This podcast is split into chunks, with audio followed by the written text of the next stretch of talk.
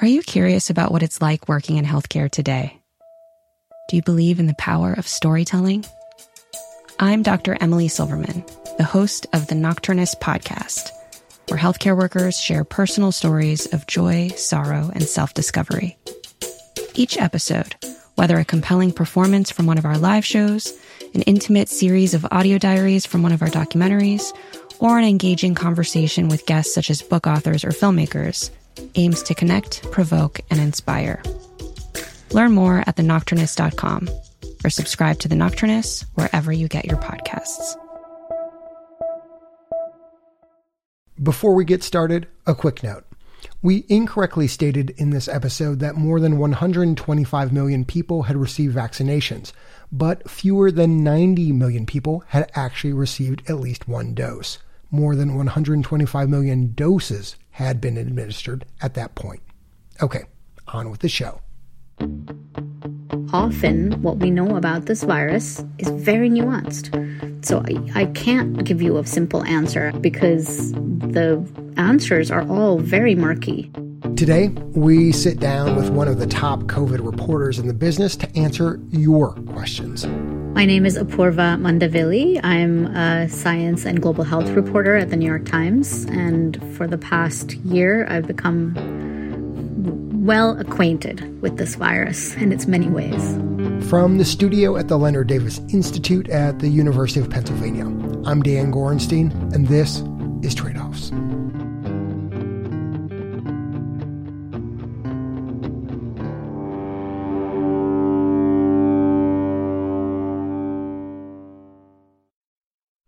Do you have a nickname? Like the co- it, it's look, it's Apoorva, it's the COVID queen or something like that. The COVID whisperer. It came up a couple of days ago. Um, yeah, I don't know how I feel about that because that makes me feel like I am being described as somebody who's close friends with COVID or uh, feels some affection for COVID, and that is not the case. Do do you actually feel like you have a relationship with the virus? I feel like I have a very professional relationship with the virus. Um, I actually think that that has been my saving grace throughout this pandemic. I think I've escaped a lot of the anxiety and, and stress of the pandemic because I have treated this virus so much like it's just something I write about. And I've tried not to get carried away by my own emotions and my own stresses so that I can report on things without being overwhelmed by it. Do you have an example of how you feel like you've tried to do that? Well, I think the kids in schools issue is a good one. I have tried not to have a personal stake in it. Um, obviously, that's impossible to not have any opinion or any feeling about it, but I've tried to stay as much out of it as possible and not be so colored by what I want for my own kids. To think about it more in terms of what does the science tell us? And I want to think about how this affects a parent in Iowa. How does this affect a kid in California? Rather than how does this affect me, Apoorva, and my two children here in Brooklyn? You've been reporting on a very fast-moving story where facts can last a few hours. What sorts of compromises have you had to make to report in that sort of environment? I would say that I'm typically a very cautious reporter. I like to know where I'm treading before I go there. And with this pandemic, that hasn't been the case at all. I've had to report on a lot of things before we knew really much about it at all. For example, preprints. You know, the, these papers that haven't been vetted by peer review. Before the pandemic, I never used to report on them, just had a rule. And I just couldn't have that rule during this pandemic. So I've had to know that in a situation like this, the readers need to know information a lot sooner than scientists or scientific journals can process it. I'll give you an example of a time when I covered something that changed essentially overnight. I wrote an explainer in January about the variants. A lot of focus, a lot of talk about variants yeah. all over the world. Uh, what, U K, South Africa, Brazil. Tonight, the highly contagious U K variant now confirmed in at least nineteen states. This was Martin Luther King weekend, and I reported on it. I talked to a bunch of scientists, and then I filed it over the weekend. So when I wrote it, all the experts said to me, yes, this variant is circulating, but the vaccines will absolutely work. Don't worry. And then Monday, I heard about a new study from South Africa essentially saying the vaccines don't seem to work as well against the variant that was there. And I called all of the people I had talked to back, and every one of them backtracked and said, I did not expect this. This wasn't supposed to happen this soon. So it completely flipped the conversation in forty-eight hours. And and not just for me, for all those scientists, they were all taken aback. So I've never experienced anything like that where things have changed that dramatically in such a short time frame. What does that say about this time, this story, this phenomenon that is this virus? More than anything else, it says to me that our need for clarity and certainty just has to be something we have to put aside during this pandemic. We just cannot ask for those guarantees. We cannot ask for clear yes and no answers to anything.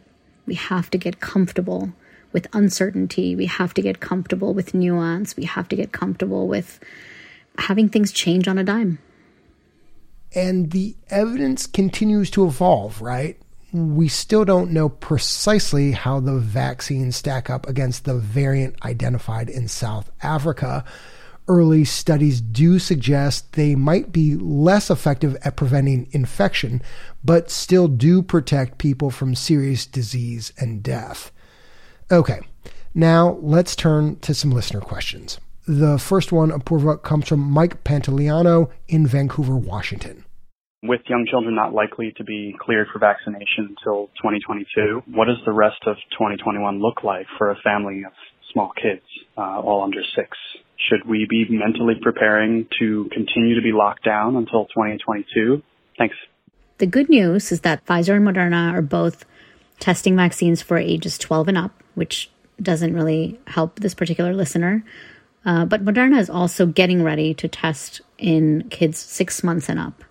And we hope that some of those answers will be available summer, fall, and so vaccines might actually be rolled out to kids by then. But even before that, I would not think of it as, do we have to lock down? I think we'll still need to be careful. Kids will probably need to wear masks when they're in school. But I am fully expecting that in the fall, kids will be back at school in something that looks close to normal. We got a bunch of questions from listeners who are among the more than one hundred twenty-five million people in the U S who've been lucky enough to actually get the vaccine. Um, so we'd like to do a little bit of a lightning round on their behalf. They all three are nurses. Um, we're going to start with Robin Kogan, a school nurse from New Jersey. And Robin wants to know what we know so far about how long immunity from vaccines will actually last. We don't know.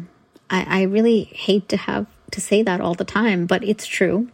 We know that the immunity from natural infection seems to last a good amount of time, maybe a year. And we hope that the vaccines will be similar. The way we're going to find out how long the immunity lasts is by actually having that amount of time elapse. Another nurse, Susan Allison Dean, wants to know about boosters and whether we'll need boosters from the same company that we got our first shot from. So Pfizer, Moderna, J and J. We will almost certainly need boosters. Um, which boosters they will be, whether they will be third doses of the same vaccines you've had before, or whether they will be a new booster um, that's designed specifically for B one three five one, which is the South Africa variant. All of those are open questions. Final question from a New York nurse, Barbara Glickstein. When will we know if fully vaccinated people who contract COVID are infectious? Thank you. we don't know the answer to that yet, but we're hoping that in the next few weeks to months, we will know. There are a lot of natural experiments going on, meaning there are a lot of people who are being vaccinated, millions and millions in lots of different countries.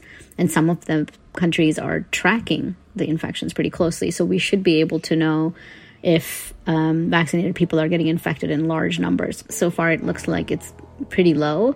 But until we know that for sure, the recommendation is that people still wear a mask because it, they could be transmitting to others. When we come back, what we've learned about communicating in a pandemic and the rewards and risks of a pandemic platform.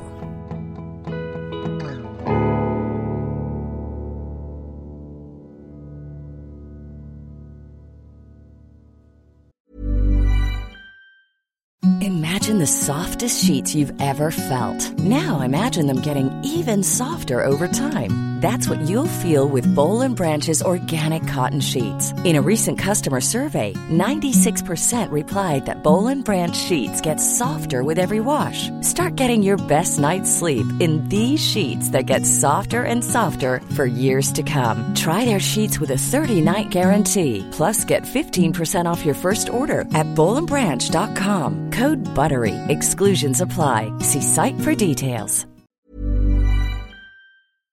Are you curious about what it's like working in healthcare today? Do you believe in the power of storytelling?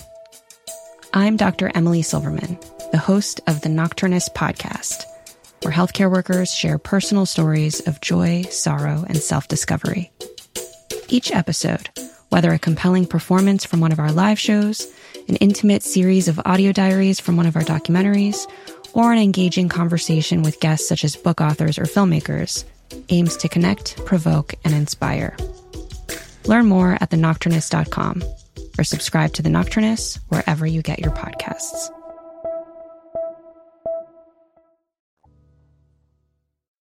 Welcome back. We're talking with New York Times reporter Apoorva Mandavilli, and we've been talking a lot about COVID in the U S, but we know this is a global pandemic and vaccines are not being evenly distributed so far. Apoorva, if there are lots of people in mostly Western countries that are able to get vaccinated, but large numbers of people in poor countries are not, what would that mean for public health and the future of the pandemic? This is a question that I find particularly enraging and upsetting. We know now that the richer countries of the world have bought close to a billion, actually, doses more than they need, while there are countries where not a single person has been vaccinated. Some of those countries probably won't see any vaccines until twenty twenty-three or twenty twenty-four, which means that the virus is going to be circulating in those places, and we will probably see new variants come up. We already know that this is a very interconnected world. This is how the coronavirus came to us at all. So if there's a new variant that pops up anywhere else in the world, we can be pretty sure that it will also come to America. So this idea that we're just going to vaccinate our own citizens and not worry about the rest of the world is extremely short-sighted. One of the biggest challenges I've faced, Apoorva, during this pandemic is figuring out how to deliver clear and concise information in this fast-moving landscape. And that challenge is the essence, actually, of our next listener question. My name is Lindsay Leininger. I'm a public health educator at Dartmouth Tuck School of Business and a science communicator at Dear Pandemic. I would love for Apoorva to speak to how those of us who are communicators and scientists can help with the healing when the time comes, when we've moved through this acute phase of the pandemic. We want to help be part of the solution, and we want to do it correctly. So any tips or wisdom would be most appreciated. I think one lesson we've learned during this pandemic is that we should not ever lie to the public for their own good or for any other reason. For example, with the masks. Right now, the C D C is saying masks should only be worn if you're sick or you're taking care of someone who is. The C D C and the W H O both said that later on that they had not recommended the masks right from the start because they were worried about a run on the masks and they wanted to reserve them for the healthcare workers. We were thinking we would run out of masks and other things for them. So the recommendation was not to wear a mask because of the shortage of it. If they had said from the start, this is the situation, but you should all have cloth coverings, I think it would have gone a long way to preventing the huge sort of misunderstandings and the, the hot mess over masks. So transparency, I think, is really key. But also to be humble and to say, we don't know. We don't know this yet. I've I've seen a lot of the general public be very upset that things have changed. And I don't think that uh, the experts or the agencies have always done a great job of saying, this is what we think now. This is subject to change as we find out more about this virus. I think in trying to give a clear message, sometimes they have erred on the side of sounding too sure about what they know. And that has actually backfired. And I think to get to the heart of this question, how can you communicate? The tack that we've taken, and it sounds like you've done the same, is to trust your audience, to be transparent, to share with them the full picture, and believe in their ability to handle that nuanced picture of reality.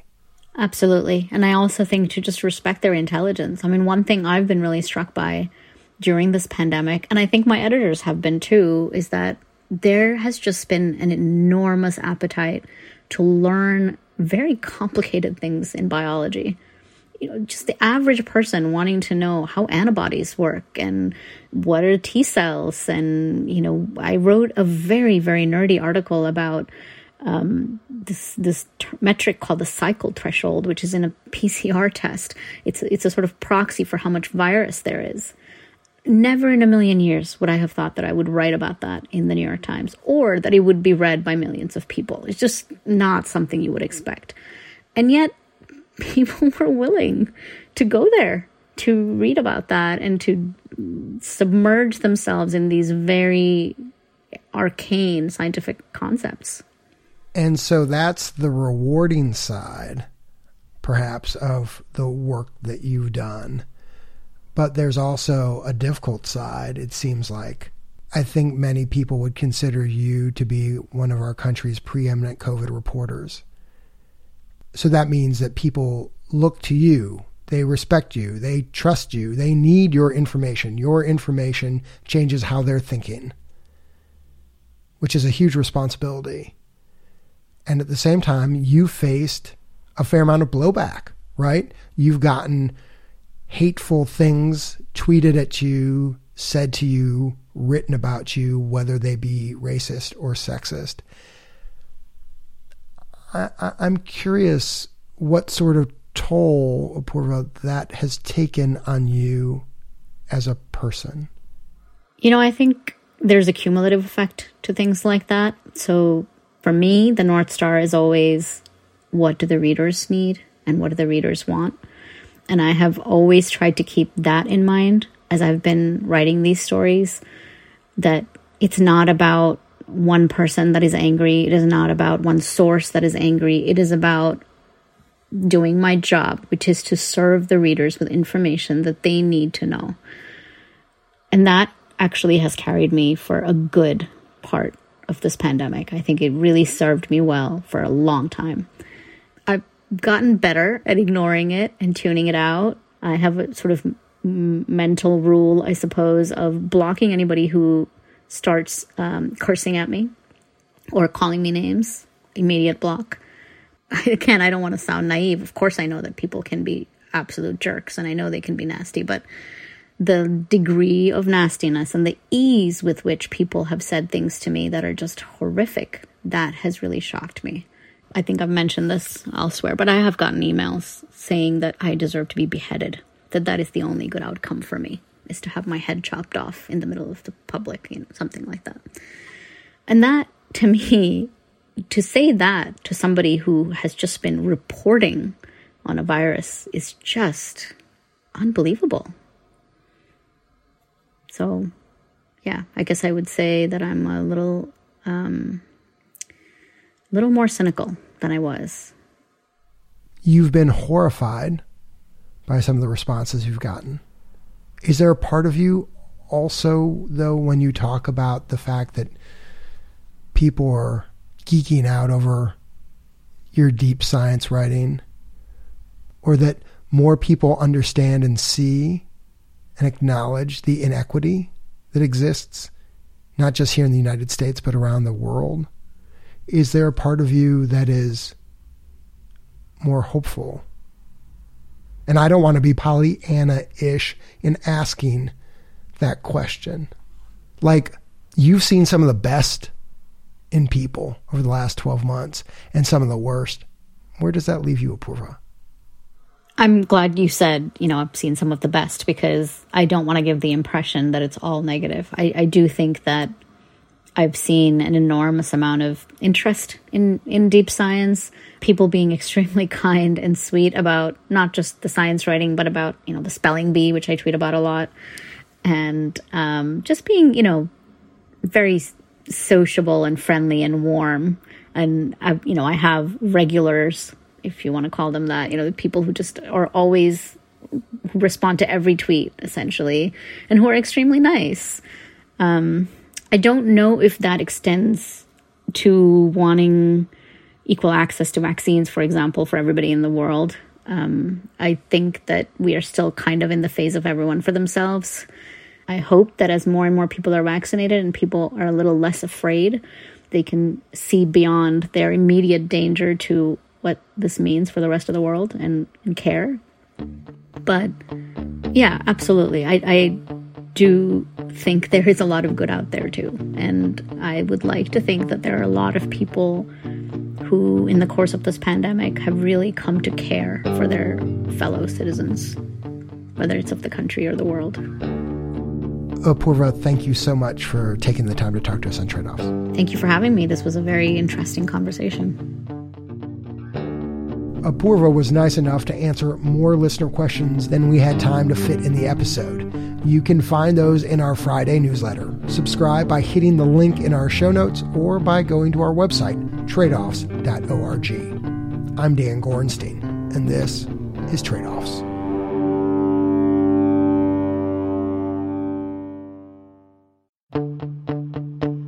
The U S saw the most guns ever purchased in a single year in twenty twenty, more than twenty million, and the largest one-year jump in the murder rate ever recorded. What we're seeing is akin to an outbreak. Now, for the first time in two decades, researchers have federal funding to study this epidemic. We're so far behind. We have a lot of catch up to do. We really need the science to answer a lot of these very critical questions. The race to research this public health crisis, next time on Tradeoffs.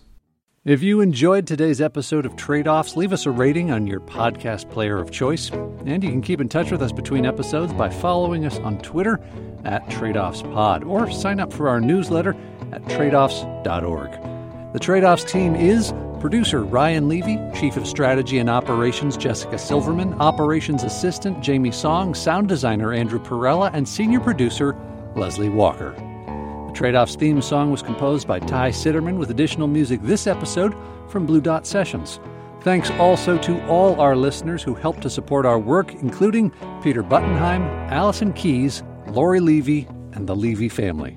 Tradeoffs is supported in part by the Robert Wood Johnson Foundation, Arnold Ventures, the Leonard Davis Institute of Health Economics at the University of Pennsylvania, West Health, the California Healthcare Foundation, and the National Institute for Healthcare Management. The views expressed in this episode are those of the individuals and not those of Tradeoffs staff, advisors, or funders.